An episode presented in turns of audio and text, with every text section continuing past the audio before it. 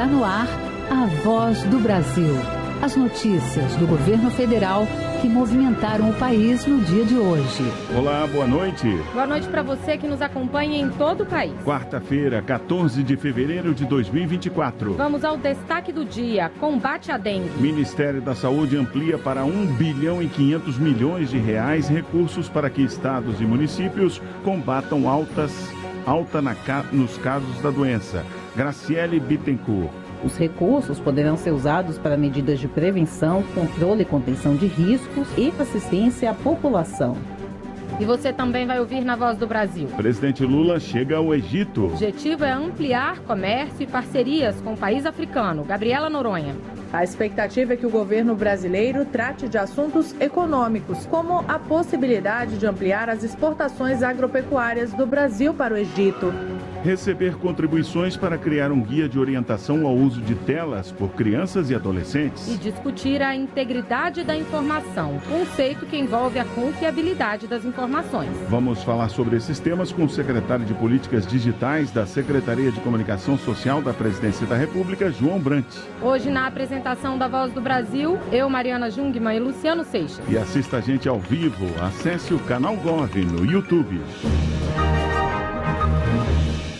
Quanto tempo uma criança ou adolescente pode passar em frente a uma tela, seja de celular ou computador, sem que isso cause dano à saúde? Como orientar para o uso consciente desses dispositivos nos dias de hoje? Perguntas que vão nortear os trabalhos de um grupo do governo federal que vai se debruçar sobre esse assunto. E produzir um guia de consulta para a sociedade. Em outra frente, o governo também coordena discussões sobre a chamada integridade da informação dentro do G vinte. O Brasil ocupa neste ano a presidência temporária do grupo, que reúne as nações mais ricas do mundo. Quem está ao vivo com a gente e conta mais sobre esses assuntos é o secretário de Políticas Digitais da Secretaria de Comunicação Social da Presidência da República, João Brant. Boa noite, secretário.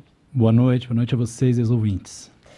Secretário, vamos começar então falando sobre G vinte. O Brasil está aí na presidência temporária do, do bloco e coordena vários grupos de trabalho discutindo vários temas importantes, né? Um deles é a economia digital.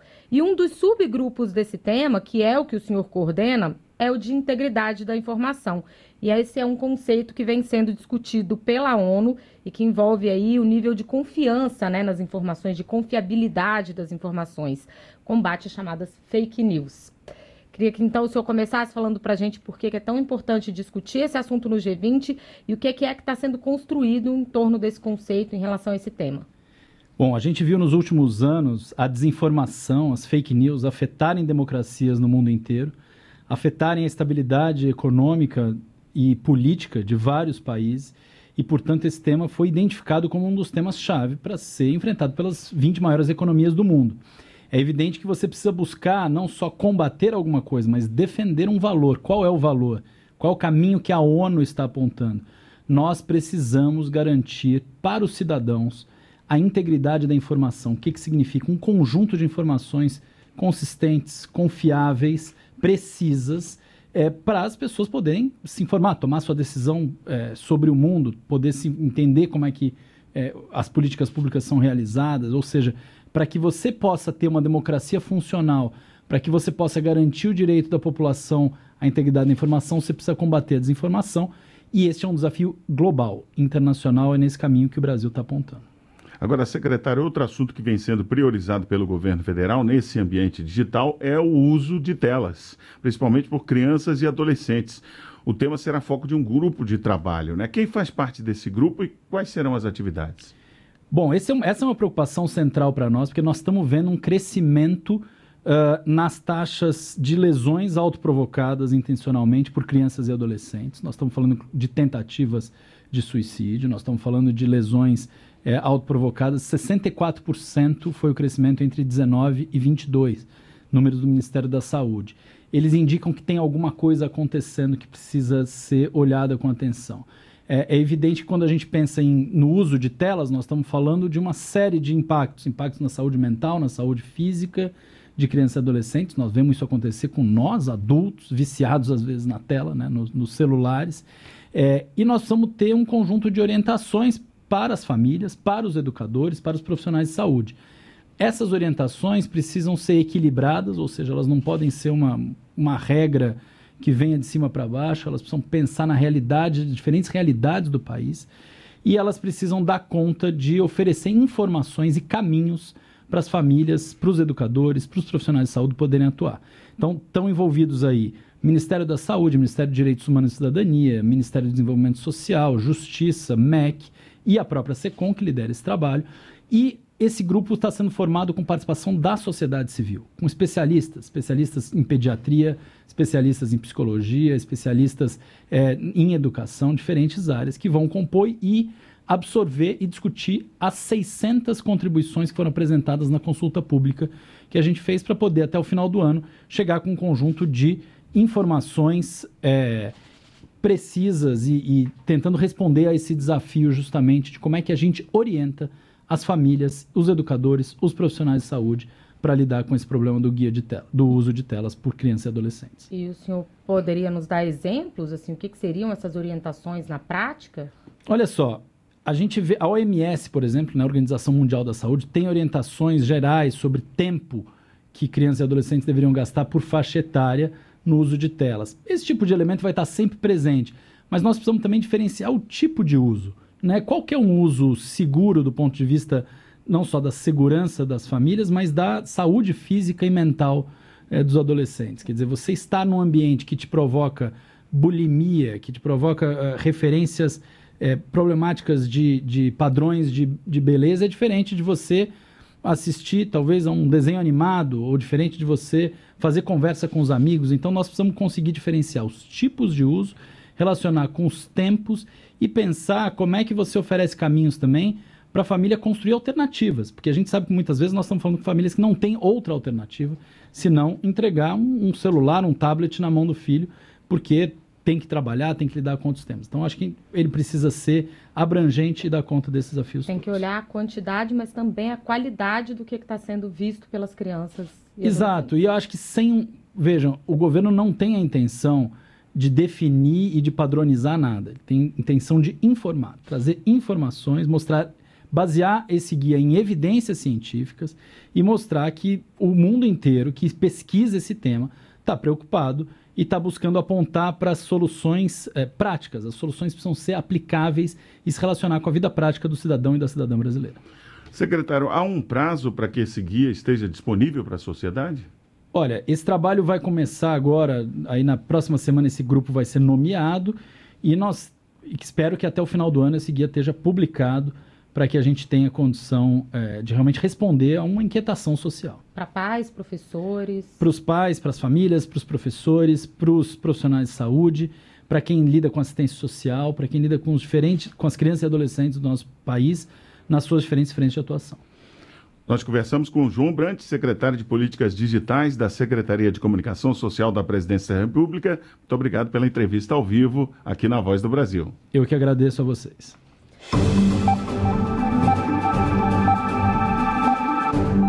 O presidente Lula já está no Egito. O país é o segundo maior parceiro comercial do Brasil no continente africano, atrás apenas da Argélia. O objetivo da viagem é ampliar o mercado e estreitar as relações diplomáticas entre os dois países. Direto da capital egípcia, a repórter Gabriela Noronha traz mais detalhes sobre a viagem do presidente. Localizadas na periferia da capital do Egito, Cairo, as pirâmides de Gizé são um marco na história da civilização humana. Para se ter uma ideia, foram utilizados mais de dois milhões de blocos de pedra só na construção de uma delas, a pirâmide de Quéops. A grandiosidade dos monumentos lembram porque o país árabe é conhecido mundialmente por sua antiga civilização, mas é o Egito moderno que interessa ao governo brasileiro. Com a missão de reforçar os laços entre os dois países. O presidente Lula chegou ao Egito nesta quarta-feira. A viagem marca os cem anos das relações diplomáticas entre as duas nações, como destaca o embaixador Carlos Duarte, secretário de África e Oriente Médio do Ministério das Relações Exteriores. Essa visita acontece nos cem anos das relações diplomáticas também, o que tem, tem um significado. Mas eu destacaria também, no caso do Egito, o fato de, bom, a própria importância do país, tanto um país africano, mas também árabe, com uma influência importante na, na, em todas as questões do Oriente Médio. Apesar de essa ser uma viagem considerada mais política, a expectativa é que o governo brasileiro trate de assuntos econômicos, como a possibilidade de ampliar as exportações agropecuárias do Brasil para o Egito. Hoje, o Egito é o parceiro-chave do Brasil e segundo maior parceiro comercial na África, depois da Argélia. Em dois mil e vinte e três, o Brasil exportou para o Egito dois bilhões e trezentos milhões de dólares. Dentre os principais produtos exportados estão açúcar, milho, minério de ferro e carne bovina. No ano passado, quatrocentos e oitenta e nove milhões de dólares em produtos egípcios entraram no Brasil. Mais recentemente, os dois países tiveram uma aproximação maior na economia, graças à nova relação entre o Egito e o Mercosul. José Antônio Lima, doutor em Relações Internacionais, lembra ainda que o Egito também está entre os países recém-integrados ao BRICS, bloco que reúne economias emergentes como Brasil, Rússia, Índia, China e África do Sul. O aprofundamento de relações, a possibilidade de fazer negócios com o Egito é interessante para o país como um todo e para as suas empresas. Acho que a pauta econômica ela acaba sendo sim decisiva nessa relação, em especial a partir da entrada do Egito no bloco dos BRICS. Outro assunto que também deve ser tema de conversa entre Lula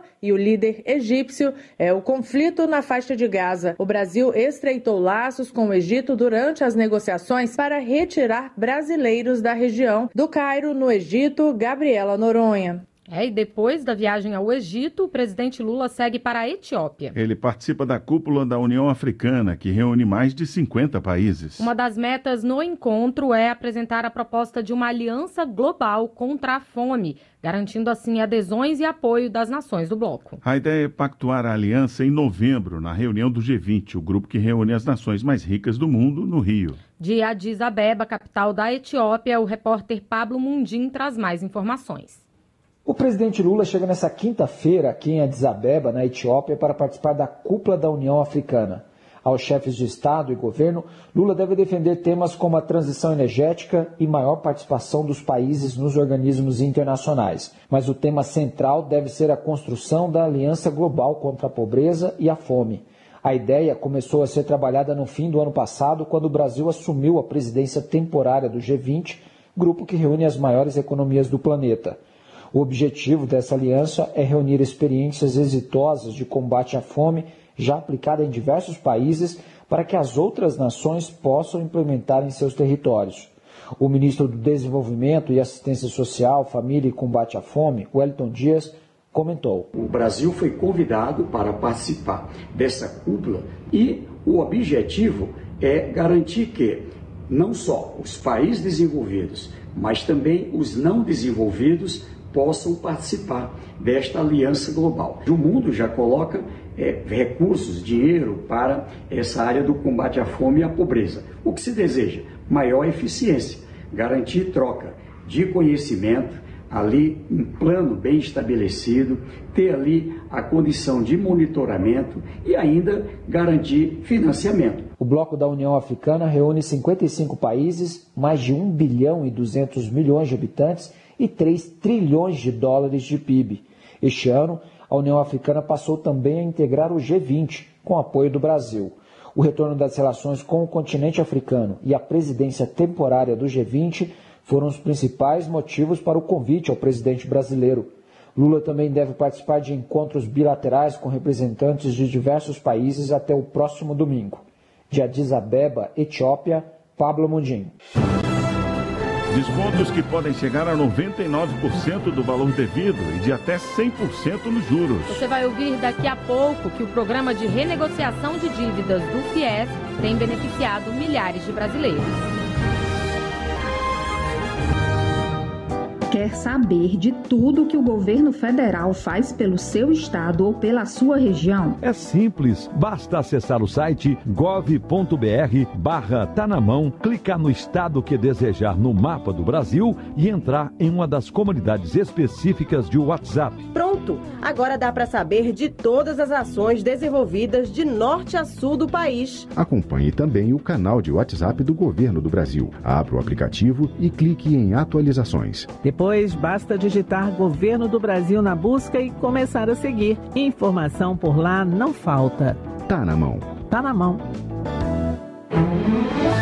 A Defesa Civil Nacional está em contato com todas as defesas civis ou prefeituras de cidades do Amapá atingidas por fortes chuvas. O ministro da Integração e do Desenvolvimento Regional, Valdez Góes, entrou em contato com o governador do estado e com os prefeitos dos municípios atingidos pelas chuvas. As prefeituras podem solicitar recursos pelo Sistema Integrado de Informações sobre Desastres. Os repasses podem ser usados no restabelecimento de serviços essenciais e na reconstrução de infraestrutura ou moradia destruídas ou danificadas.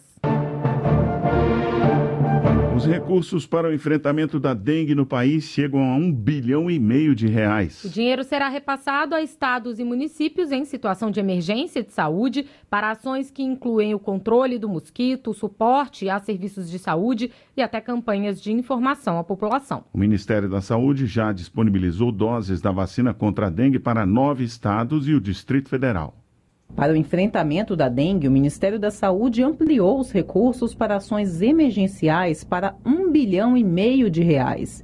Em dezembro do ano passado, o Ministério anunciou o repasse de duzentos e cinquenta e seis milhões de reais. Os recursos poderão ser usados para medidas de prevenção, controle e contenção de riscos e assistência à população. Para acessar os recursos, o Estado ou município deve enviar ao governo um ofício com a declaração de emergência em saúde, além de um plano detalhando os custos de cada ação. Após a aprovação, os repasses serão feitos mensalmente enquanto durar a situação de emergência.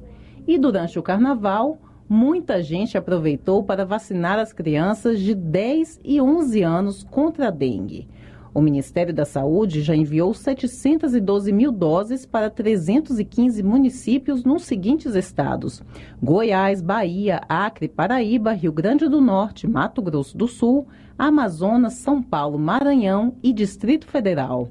Até a primeira quinzena de março, as doses devem chegar aos quinhentos e vinte e um municípios selecionados para receber a vacina. O Brasil já registrou mais de quinhentos e doze mil casos prováveis de dengue e setenta e cinco mortes confirmadas em dois mil e vinte e quatro. É bom lembrar que a vacina contra a dengue é aplicada em duas doses. A segunda dose deve ser aplicada três meses depois da primeira. Graciele Bittencourt para a Voz do Brasil.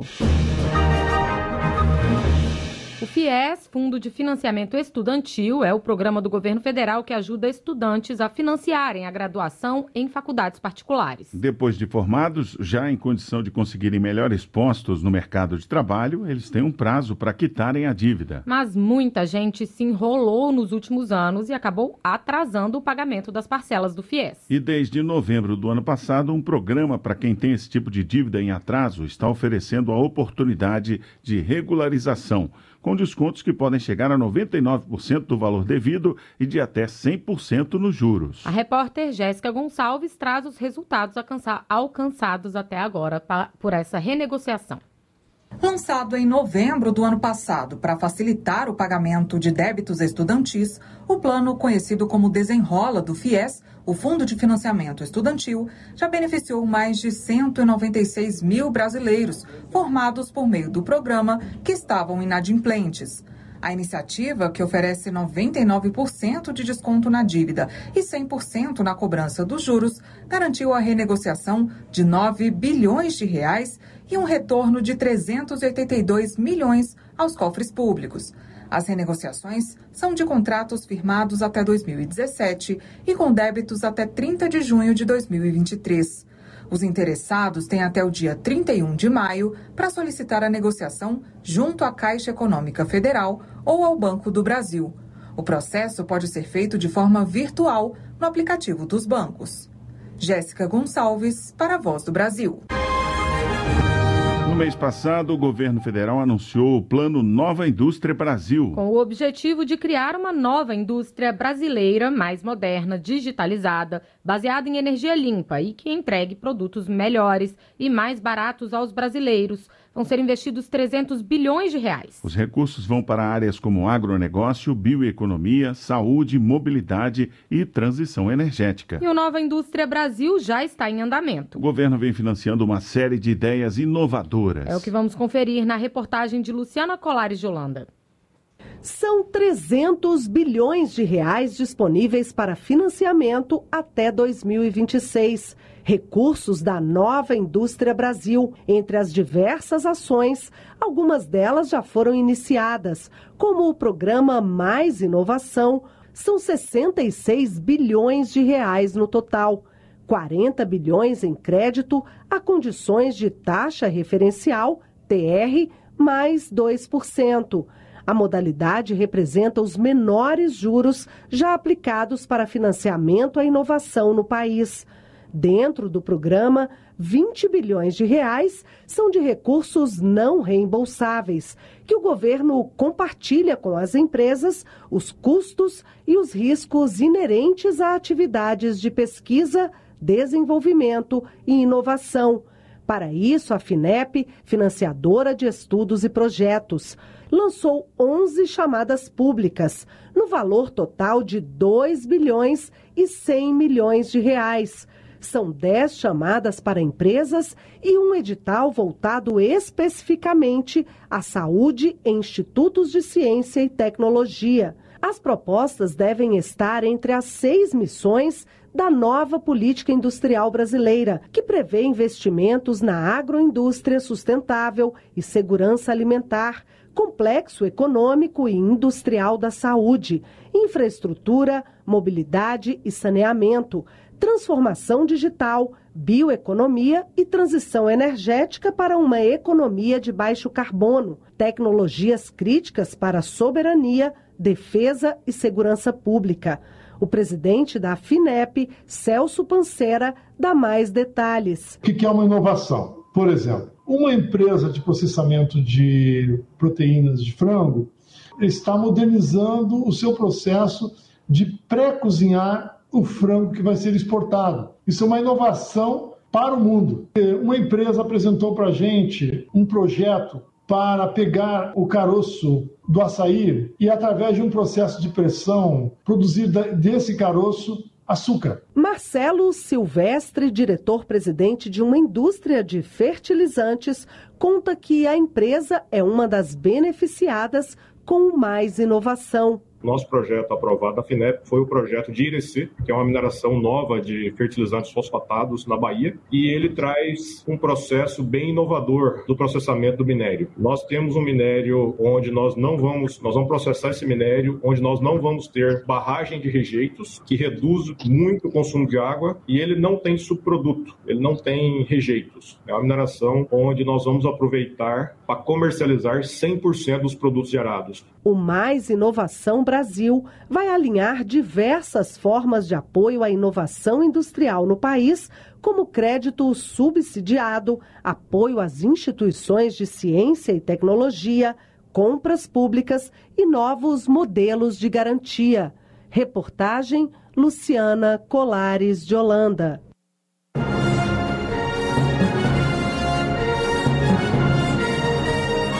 E essas foram as notícias do governo federal. Uma realização da Secretaria de Comunicação Social da Presidência da República, com produção da Empresa Brasil de Comunicação. Fique agora com um minuto do T C U e em seguida as notícias do Poder Judiciário e do Congresso Nacional. Boa noite. Boa noite para você e até amanhã.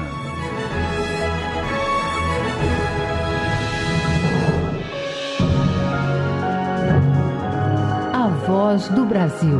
Governo Federal. Minuto do T C U. O Tribunal de Contas da União, por meio de sua escola superior, vai oferecer mestrado profissional em controle governamental. O edital de seleção para a primeira turma deve ser publicado em abril deste ano, com aulas previstas para o segundo semestre. O mestrado foi avaliado e aprovado pela Coordenação de Aperfeiçoamento de Pessoal de Nível Superior, a CAPES. O curso terá duração de dois anos, totalizando quatrocentas e oitenta horas. O corpo docente é formado por professores doutores do T C U e instituições parceiras. O programa possui duas linhas de pesquisa. Uma aborda os fundamentos e instrumentos de controle governamental. A segunda trata de tecnologias para a inovação do controle. As disciplinas serão ofertadas de forma presencial no Instituto Cerzedelo Correia, em Brasília. Saiba mais em t c u ponto gov ponto b r. T C U - Fiscalização a serviço da sociedade.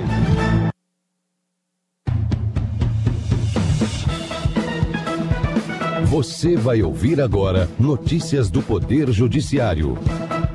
Pessoal, aciona o S T F para questionar lei de Goiás que cria campanha de conscientização contra o aborto. S T J mantém condenação milionária da Igreja Universal por demolir casarões históricos. A empresa é condenada por arrancar e vender barbatanas de tubarões. Boa noite, eu sou Ariana Fonseca. E eu sou Walter Lima. O Partido Socialismo e Liberdade, o PSOL, acionou o Supremo Tribunal Federal contra a lei de Goiás que criou campanha de conscientização conscientização contra o aborto no estado. O relator da ação será o ministro Edson Fachin. Marcelo de la Libera. Entre outros pontos, a lei de Goiás questionada estabelece a data de oito de agosto como Dia Estadual de Conscientização contra o Aborto e prevê a realização de palestras e seminários sobre os riscos da prática, a prestação de assistência psicológica e social às mulheres grávidas que queiram abortar, priorizando a manutenção da vida do feto e o oferecimento de exame de ultrassom com os batimentos cardíacos do nascituro. Segundo o PSOL, a lei tem o objetivo de impedir o acesso de gestantes ao procedimento de aborto, mesmo nas hipóteses legais, além de desrespeitar os direitos de meninas e mulheres à autonomia, à liberdade, à igualdade e à saúde. Igreja Universal do Reino de Deus terá de pagar mais de vinte e três milhões de reais de indenização pela derrubada de três casas declaradas Patrimônio Cultural de Belo Horizonte. Essa decisão é do S T J. Fátima Uchoa. O Ministério Público de Minas Gerais apontou que os imóveis foram destruídos em dois mil e cinco pela Igreja Universal para a construção de estacionamento aos fiéis. Na época, os casarões já eram protegidos e o tombamento integral foi confirmado depois pelos órgãos de preservação histórica e cultural da capital mineira. A primeira turma do S T J confirmou decisão individual do ministro Sérgio Coquina e negou provimento ao recurso especial da Igreja. Para o relator, o Tribunal Mineiro partiu da premissa de que o processo de tombamento estava em curso e os imóveis protegidos por decreto de intervenção provisória, e rever essa conclusão demandaria o reexame de fatos e provas, o que não cabe ao S T J. Sindicato não consegue cobrar contribuição por meio de ação civil pública. A decisão é da terceira turma do Tribunal Superior do Trabalho. Samanta Flor. Na ação trabalhista, o Sindicato dos Empregados em Estabelecimentos Bancários de Campinas e região solicitou a cobrança da contribuição sindical da B V Financeira, Crédito, Financiamento e Investimento, por meio de ação civil pública. Em primeiro e segundo graus, o processo foi anulado, sem resolução de mérito por inadequação do tipo de processo escolhido para a cobrança. O sindicato recorreu ao T S T. A terceira turma rejeitou o recurso por considerar que a entidade não tem legitimidade para propor esse tipo de ação civil em busca de direito próprio. A Justiça Federal em São Paulo determinou o pagamento de pensão por morte a um homem de setenta e cinco anos de idade que viveu em união estável por quarenta anos com uma assegurada do I N S S. Segundo o processo, há elementos que demonstram a existência da união estável e a dependência econômica. A pensão deverá ser concedida desde a data da morte, em outubro de dois mil e vinte e dois, e terá caráter vitalício. O I N S S tem prazo de quinze dias úteis para instruir o benefício a partir da intimação, sob pena de multa diária.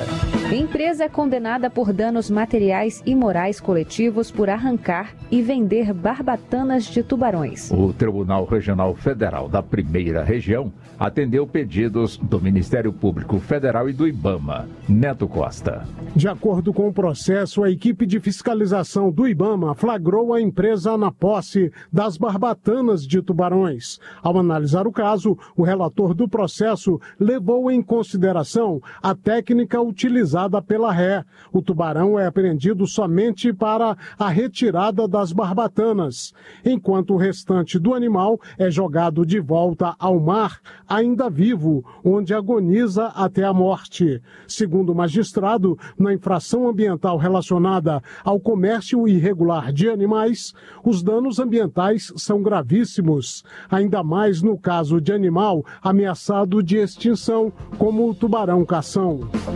Você acompanha outras notícias do Poder Judiciário em cento e quatro vírgula sete F M para Distrito Federal e em torno e também pela internet. Acesse rádio justiça ponto jus ponto b r e siga pelo X, antigo Twitter. twitter ponto com barra rádio e tv justiça. Uma boa noite. E até amanhã.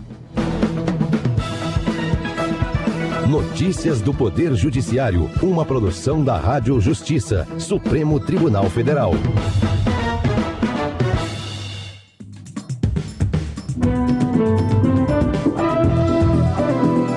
Está no ar o Jornal do Senado. Eu sou Paula Groba e estes são os destaques de hoje do Jornal do Senado, que começa agora. O Senado pode votar proposta de lei geral do licenciamento ambiental. Projeto sobre comercialização de plasma humano enfrenta impasse entre senadores. Fixação de mandatos para ministros do Supremo Tribunal Federal divide opiniões no Senado. Boa noite. Após vinte anos de discussão do assunto no Congresso, o Senado deve votar a proposta de lei geral do licenciamento ambiental. O tema é polêmico. De um lado, ambientalistas defendem o rigor na concessão das licenças. De outro, os empreendedores pedem regras ágeis para viabilizar o desenvolvimento do país. A reportagem é de César Mendes. O licenciamento ambiental está previsto na Política Nacional de Meio Ambiente e na Constituição, mas falta ainda uma lei federal para tratar da matéria, que segue apenas uma resolução de mil novecentos e noventa e sete do CONAMA, além de leis estaduais e decretos. Em debate há vinte anos no Congresso, o assunto é polêmico porque deixa em lados opostos os ambientalistas, que defendem rigor na concessão das licenças, e os empreendedores, que pedem regras ágeis para viabilizar o desenvolvimento do país.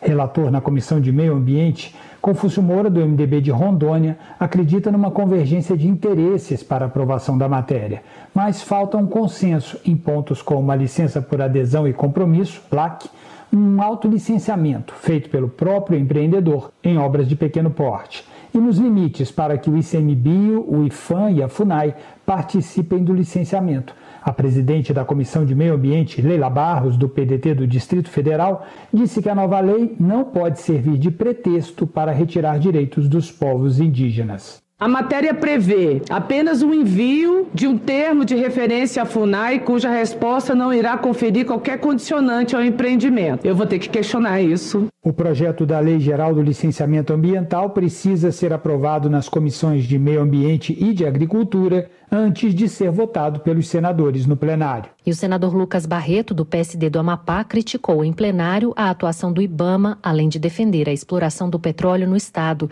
Ele questionou as informações divulgadas pelo órgão ambiental sobre um possível vazamento de petróleo a quatrocentos e trinta e oito quilômetros da costa do Amapá.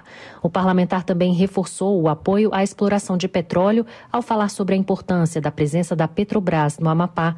Lucas Barreto diz que a atividade é essencial para o desenvolvimento da região e criticou o tempo de resposta das autoridades em situações de emergência ambiental. A movimentação de embarcações na nossa costa tende a aumentar. Agora, precisamos mais do que nunca da presença da Petrobras no estado do Amapá, pois ainda existem os riscos dos navios que descem o Amazonas com óleo dos poços de Urucum. E eu não irei parar de defender a prospecção e a exploração de petróleo na costa do Amapá. Isso é essencial para o povo do Amapá. Já o senador Luiz Carlos Reis, do Progressistas do Rio Grande do Sul, pediu um amplo debate sobre o enfrentamento à seca, especialmente os problemas que vêm ocorrendo na região amazônica. Ele disse que um projeto desenvolvido em municípios gaúchos pode servir de modelo para enfrentar a escassez hídrica em todo o país.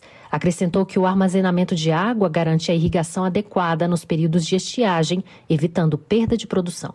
Em sessenta e três municípios, levantaram quase dez mil pontos de barramento, dez mil pontos, que eu posso produzir água que sobra no inverno e falta no verão para irrigar mais de três milhões de hectares. Essa é uma saída que eu tenho para o Brasil inteiro. Reis lembrou que nos últimos cento e cinquenta anos, o Brasil registrou uma diminuição considerável dos níveis de água em rios e lagos, tornando necessário reforçar a atenção à chamada Agenda vinte trinta. O parlamentar destacou que líderes mundiais já estão discutindo medidas que são de extrema importância para o país, uma vez que o Brasil se destaca como grande produtor de alimentos. A proposta que trata da comercialização do plasma humano será votada em plenário somente após a solução de um impasse. O senador Marcelo Castro, do M D B do Piauí, apontou uma divergência entre o texto aprovado pela Comissão de Constituição e Justiça e as informações divulgadas e registradas nas notas taquigráficas da reunião.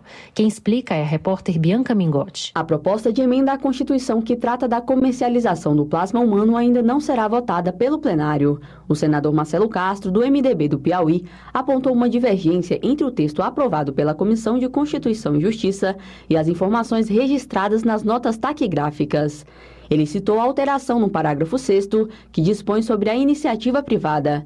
Ele afirma que os senadores aprovaram que as empresas vão atuar em caráter complementar e o relatório indica que elas poderão atuar, o que, para ele, é sinônimo de que não atuarão. No meu entendimento, e segundo as notas taquigráficas, nós aprovamos uma coisa e o parecer trouxe outra coisa. A relatora da P E C, Daniela Ribeiro, do P S D da Paraíba, ressaltou os pontos garantidos com o texto, como o fim do monopólio da fabricação de medicamentos derivados do sangue humano pela Hemobras. O presidente do Senado, Rodrigo Pacheco, aguarda uma nova decisão da C C J para a votação da proposta em plenário. O senador Hamilton Mourão, do Republicanos do Rio Grande do Sul, pediu a mobilização da sociedade após a Polícia Federal desencadear uma operação para investigar acusações sobre o planejamento de um golpe de Estado após as eleições de dois mil e vinte e dois.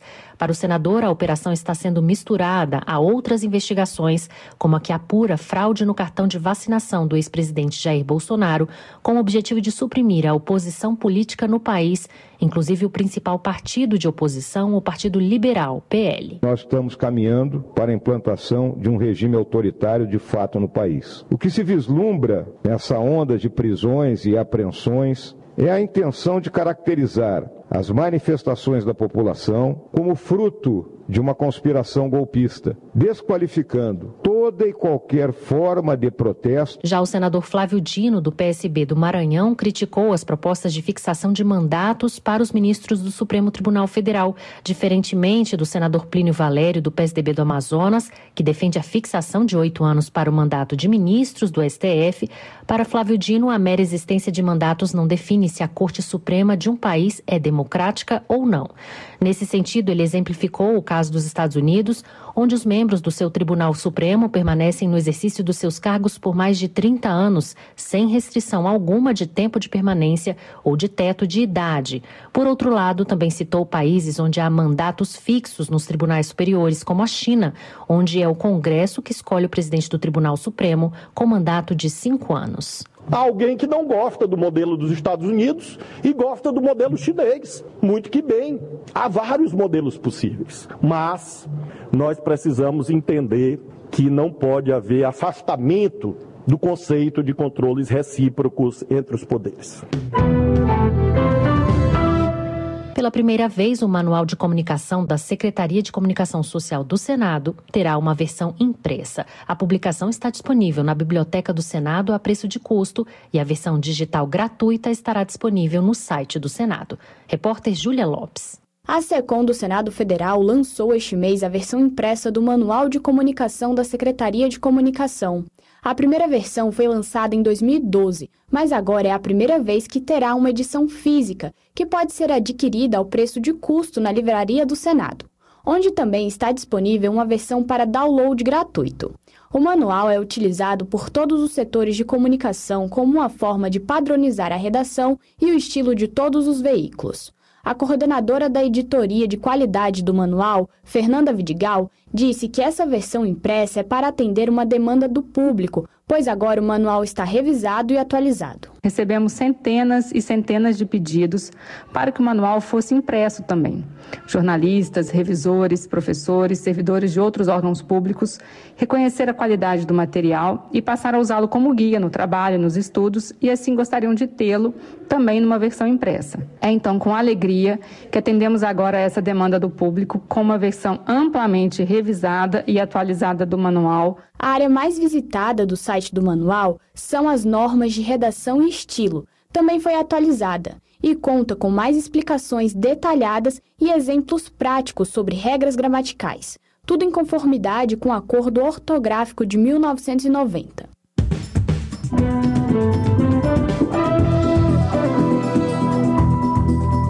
Com trabalhos técnicos de Eliseu Caires, o Jornal do Senado fica por aqui. Acompanhe agora as notícias da Câmara dos Deputados. Boa noite e até amanhã.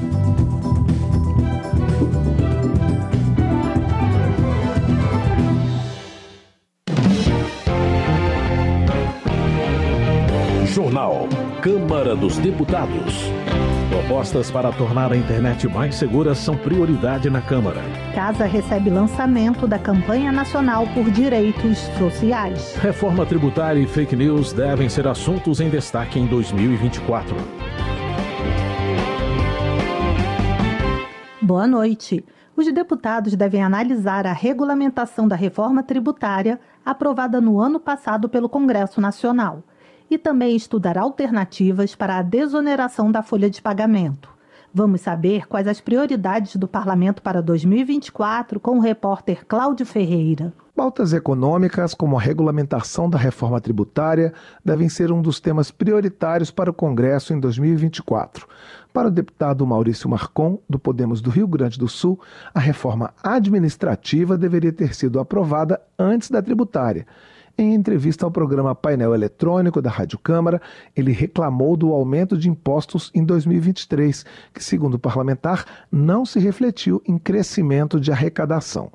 Já o deputado Rubens Pereira Júnior, do P T do Maranhão, que também participou do painel eletrônico, opinou que a reforma administrativa não avançará no Congresso em ano de eleições municipais.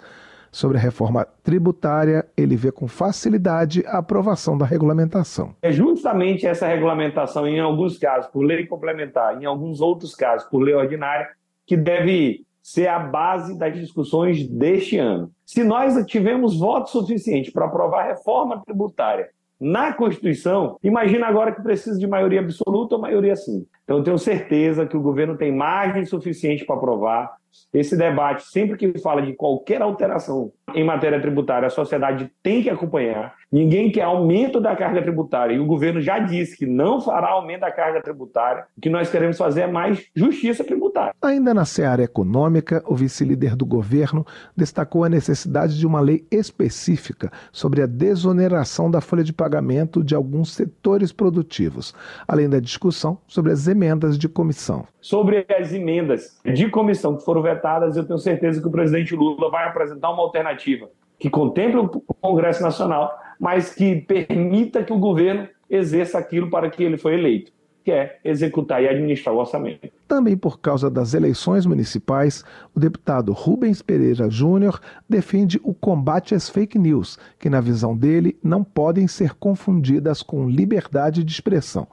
Já o deputado Maurício Marcon classifica o chamado projeto das fake news como o P L da censura e afirma que a oposição vai lutar contra a proposta. Teremos, no meu ponto de vista e na oposição, o fim da rede social como nós conhecemos hoje. não resta a menor dúvida que a nossa maior batalha esse ano vai ser permitir que o brasileiro continue sendo livre da sua rede social, que, se esse projeto for aprovado, não vai mais acontecer. Marcon aponta como outra prioridade da oposição neste ano corrigir o que ele chama de desequilíbrio do legislativo perante os demais poderes. Ele critica ações do Supremo Tribunal Federal, como as que resultaram em operações da Polícia Federal, que tiveram como alvo parlamentares contrários ao governo. A gente precisa terminar com as decisões monocráticas, o que já foi aprovado inclusive no Senado. A gente precisa acabar com o foro privilegiado, isso é um absurdo que existe no Brasil. Eu sou um funcionário do povo, como qualquer outro, então eu ter foro privilegiado não faz sentido. Serve só para que políticos ruins tenham a proteção do Supremo Tribunal Federal. Eu não quero essa proteção, eu quero ser um cidadão comum. O deputado Maurício Marcon declarou que em dois mil e vinte e quatro o governo vai ter mais dificuldade de aprovar pautas, tanto na Câmara quanto no Senado. Já o deputado Rubens Pereira Júnior falou sobre outro tema que, segundo ele, precisa ser discutido com urgência pelo parlamento: os limites de utilização da inteligência artificial. Da Rádio Câmara de Brasília, Cláudio Ferreira. Direitos Humanos. Entidades sindicais participaram do lançamento da Campanha Nacional por Direitos Sociais na Câmara. O movimento pede mais recursos para áreas como saúde e educação e defende voto contra a reforma administrativa. João Gabriel Freitas acompanhou o lançamento e tem mais detalhes. Segundo a Auditoria Cidadã da Dívida, que encabeça o movimento, o objetivo é unificar e articular as lutas sociais em dois mil e vinte e quatro, principalmente por causa das normas orçamentárias estabelecidas em dois mil e vinte e três. A nova diretriz fiscal substitui o teto de gastos e estabelece metas em relação ao pagamento da dívida pública para controlar os gastos do governo. Por outro lado, a Campanha Nacional por Direitos Sociais defende que as regras orçamentárias do chamado arcabouço fiscal limitam os recursos para causas sociais. A coordenadora nacional da Auditoria Cidadã, Maria Lúcia Fatorelli, enfatiza que não falta dinheiro no Brasil. Fatorelli argumenta que há uma má distribuição dos recursos e que as entidades devem unir forças para garantir os direitos sociais. A contribuição que a gente traz é exatamente mostrar que não falta dinheiro no Brasil. Já existem muitas lutas acontecendo, mas essas lutas estão esparsas. Movimentos que lutam pela saúde para um lado, para a educação para o outro, trabalhadores do setor público e privado também separados. Nós precisamos juntar todo mundo. O orçamento da União para dois mil e vinte e quatro prevê valores praticamente iguais para receitas e despesas, cerca de cinco vírgula cinco trilhões de reais. Entre as despesas, dois vírgula cinco trilhões irão para o pagamento de dívidas e juros, o que representa quarenta e sete por cento do orçamento. Uma das críticas da iniciativa é que educação e saúde somados totalizam aproximadamente sete por cento dos gastos previstos. Uma das apoiadoras do movimento, a deputada Fernanda Melchiona, do P SOL Gaúcho, ressalta que a campanha por direitos sociais pode aproximar os olhares da população ao orçamento público e ao trabalho do Congresso. Estou convicta que a campanha nacional vai ajudar muito essas lutas aqui na Câmara dos Deputados. Esse recurso não tem que ir para emendas, para tomar lá da cá, ou qualquer que seja, tem que ir para investir nas áreas sociais, para garantir reajuste para os servidores, para garantir ampliação das universidades e institutos federais, para garantir investimento, construção de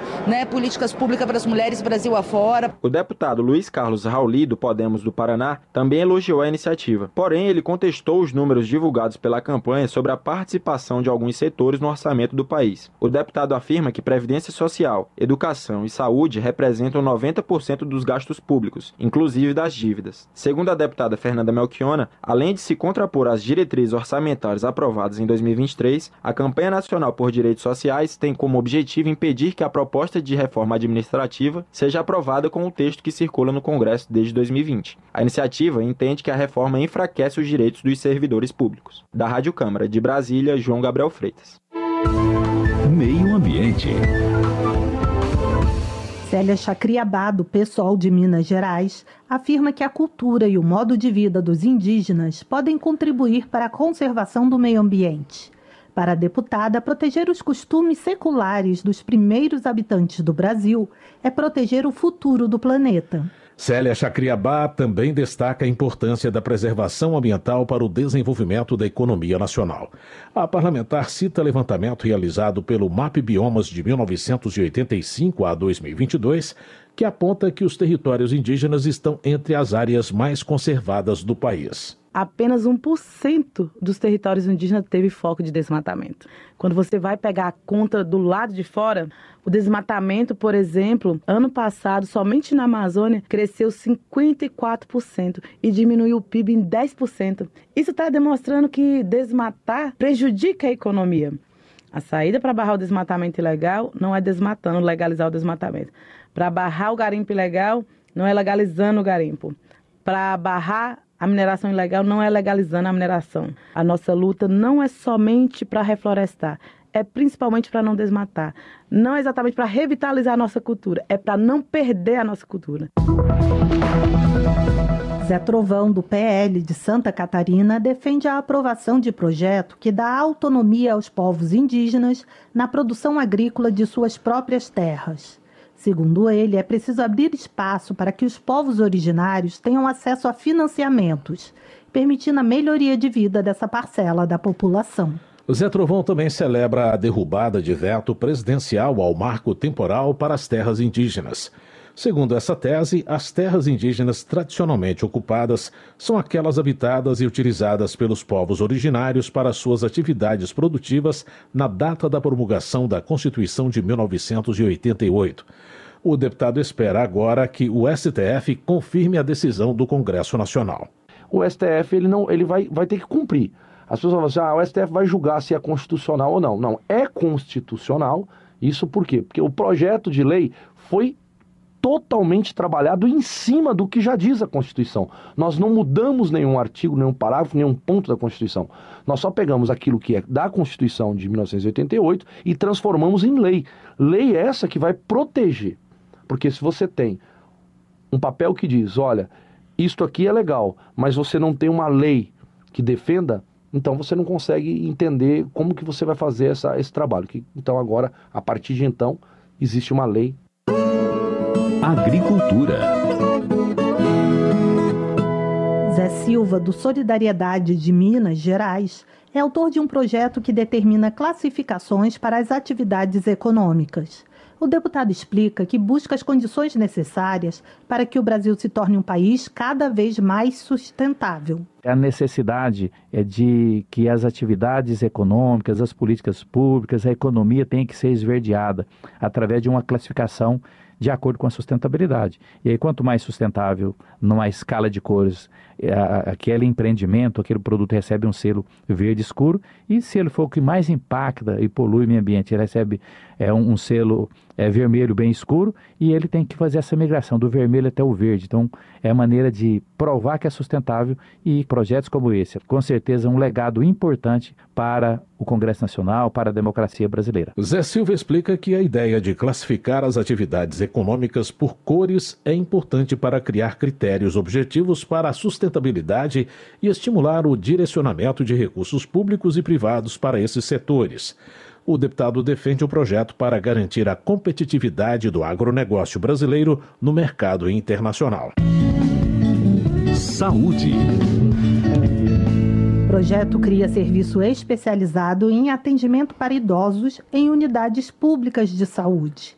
Saiba mais detalhes na reportagem de Maria Neves. Projeto em análise na Comissão de Saúde da Câmara institui o Programa de Atendimento Geriátrico PROAGE a ser implantado em todos os serviços públicos de saúde.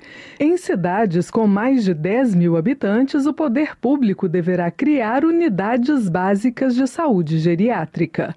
Pela proposta, os serviços voltados ao atendimento da população idosa deverão contar com equipe multidisciplinar composta de todas as profissões de saúde oferecidas pelos estabelecimentos públicos. Dentre as modalidades de atendimento para pessoas com sessenta anos ou mais, o texto cita, além da medicina tradicional e da odontologia, especialidades como homeopatia, biodança, medicina, meditação, musicoterapia e suporte nutricional.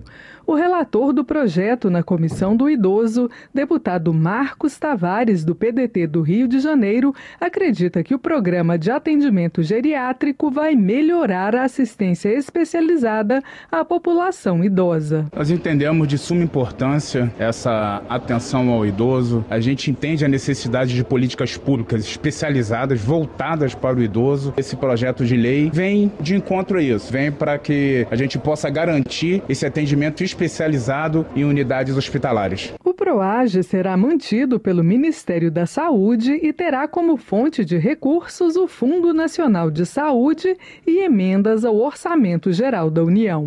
Ficará a critério do município aderir ao programa junto ao Ministério. O texto em análise na Comissão de Saúde é a versão do relator, deputado Marcos Tavares, a projeto de autoria do ex-deputado Alexandre Frota. O texto de Frota determina a criação de serviço de atendimento geriátrico em todos os estabelecimentos de saúde com mais de cem leitos destinados à população adulta.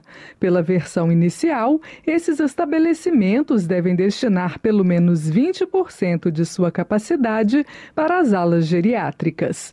O relator modificou a proposta e restringiu a criação do programa de atendimento geriátrico a unidades públicas de saúde. Da Rádio Câmara de Brasília, Maria Neves. Desenvolvimento regional. De acordo com Florentino Neto, do P T do Piauí, o trabalho parlamentar vai além da construção de uma legislação que garanta o exercício da cidadania do povo. Ele destaca que o deputado também deve fiscalizar as ações do Executivo Federal e contribuir para que as ações do governo atendam aos anseios da população. Florentino Neto acrescenta que é um defensor do fortalecimento da democracia e que o seu mandato busca ser um elo entre a União, o Piauí e os municípios do estado. Fico muito feliz de estar contribuindo no processo de desenvolvimento, com a defesa da hidrovia do Rio Parnaíba, a defesa da ferrovia Altos É, Parnaíba, a defesa das atividades econômicas nas zonas de processamento de exportação, defendendo o porto que o Piauí recentemente inaugurou e que será importante para o desenvolvimento do Piauí e do Nordeste do Brasil, defendendo o povo piauiense, o processo de educação, colocando recursos para o Hospital Universitário da Universidade Federal do Delta do Parnaíba, contribuindo com a Universidade Federal do Piauí, contribuindo com a Secretaria de Educação, contribuindo também no setor da saúde. Em fevereiro é celebrado o Dia da Internet Segura e a Câmara analisa uma série de propostas que têm o objetivo de tornar a rede um local mais seguro, entre elas o polêmico P L das fake news. A reportagem é de Paula Moraes. Marcos Vinícius trabalha numa loja de impressão três D em Brasília. Na opinião dele, a internet não é um espaço seguro. A gente tem diversos problemas, né? Começando pelas redes, pelas próprias redes sociais. Vamos supor, anúncios de Instagram, Facebook, Twitter. Começa daí. É, inclusive tem vários golpes virtuais que qualquer pessoa pode cair, inclusive pessoas mais idosas, né? É, e acontece direto, todo dia aí tem golpe virtual. Marcos Vinícius comenta que ele mesmo quase foi vítima de um golpe. Eu quase sofri um, mas eu fiquei bem ligado, eu vi que não era na hora de transferir o dinheiro, eu cancelei ali na hora, é, por coisas assim, de segundos, né? Mas quase que eu caio também, mas pessoas da minha própria família já caíram. No início de fevereiro foi celebrado o Dia da Internet Segura. A iniciativa acontece desde dois mil e três e tem o objetivo de conscientizar as pessoas a respeito do uso responsável e seguro da rede. De acordo com a SaferNet, associação que atua desde dois mil e cinco no país com foco na proteção dos direitos humanos na internet, em dois mil e vinte e dois foram atendidas mais de trinta e seis mil pessoas. Entre as principais violações estiveram problemas com dados pessoais, exposição de imagens íntimas, golpes e cyberbullying. Guilherme Guilherme Alves, gerente de projetos da SaferNet, destaca alguns dos conteúdos que foram objeto de reclamações. Na central de denúncias eh, da SaferNet de conteúdos eh, de violação de direitos humanos online, nós temos, por exemplo, um tópico eh, muito grave que envolve ah, o compartilhamento de conteúdos de abuso e exploração sexual de crianças e adolescentes online. online. Também conteúdos de discurso de ódio, como racismo, neonazismo, LGBTfobia, misoginia, além de conteúdos que envolvem apologia a crimes contra a vida. Na Câmara, diversos projetos têm esse objetivo de tornar a internet mais segura. Um deles, inclusive, tem provocado bastante polêmica desde que foi apresentado. É o chamado P L das Fake News, que é de dois mil e vinte, já foi aprovado no Senado, mas está parado na Câmara. O objetivo é coibir a disseminação de conteúdo falso nas redes sociais, como Facebook e Twitter, e nos serviços de mensagens privadas, como WhatsApp e Telegram.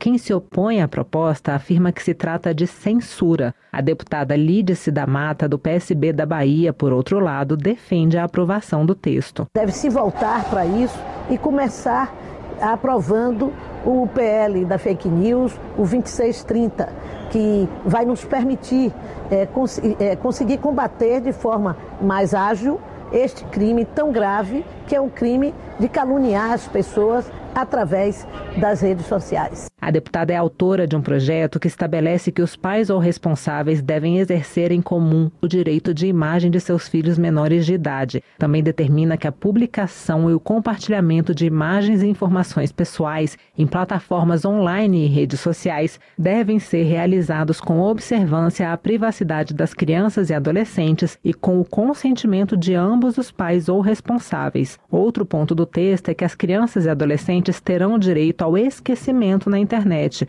podendo, a partir dos dezesseis anos de idade, solicitar a remoção de imagens, vídeos ou informações pessoais publicadas em plataformas ou redes sociais online. Essa proposta está na Comissão de Previdência, Assistência Social, Infância, Adolescência e Família e ainda precisa ser analisada pela Comissão de Constituição e Justiça. Da Rádio Câmara, de Brasília, Paula Moraes. Termina aqui o Jornal Câmara dos Deputados, com trabalhos técnicos de Everson Urani e a apresentação de José Carlos Andrade e Mônica Tati. Uma boa noite para você. Uma ótima noite. A Voz do Brasil retorna amanhã. Você ouviu A Voz do Brasil. Boa noite.